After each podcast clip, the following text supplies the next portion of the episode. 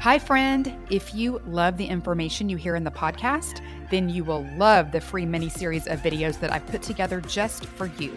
It's all about the biblical blueprint for health and teaches you exact principles I've taught to thousands of Christian women that result in weight loss, better sleep, increased energy, clearer skin, and sharper brains. You can go to the christian nutritionist dot com slash mini-series to grab this free set of short, powerful teachings that will show you how to create better health God's way.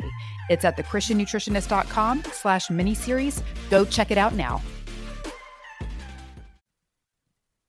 When Jesus walked on the water, the disciples were freaked out. Jesus said, "Hey, it's cool. It's still me out here. Don't freak." Peter was a little unsure and said, "If it's you, Lord, then let me come out to you." And Jesus said, "Come on with it."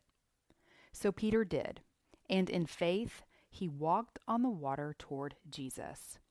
It was a miracle. But when a little wind kicked up, Peter got nervous, lost faith, and started sinking. He allowed a worldly disturbance to get the better of him. His fear became stronger than his faith. He took his eyes off of Jesus. It is so easy to let outer disturbances rock our faith. When we give into fear, we start sinking. Keeping your eyes on Jesus through the winds of your life will not only keep you afloat, but it will also produce miracles.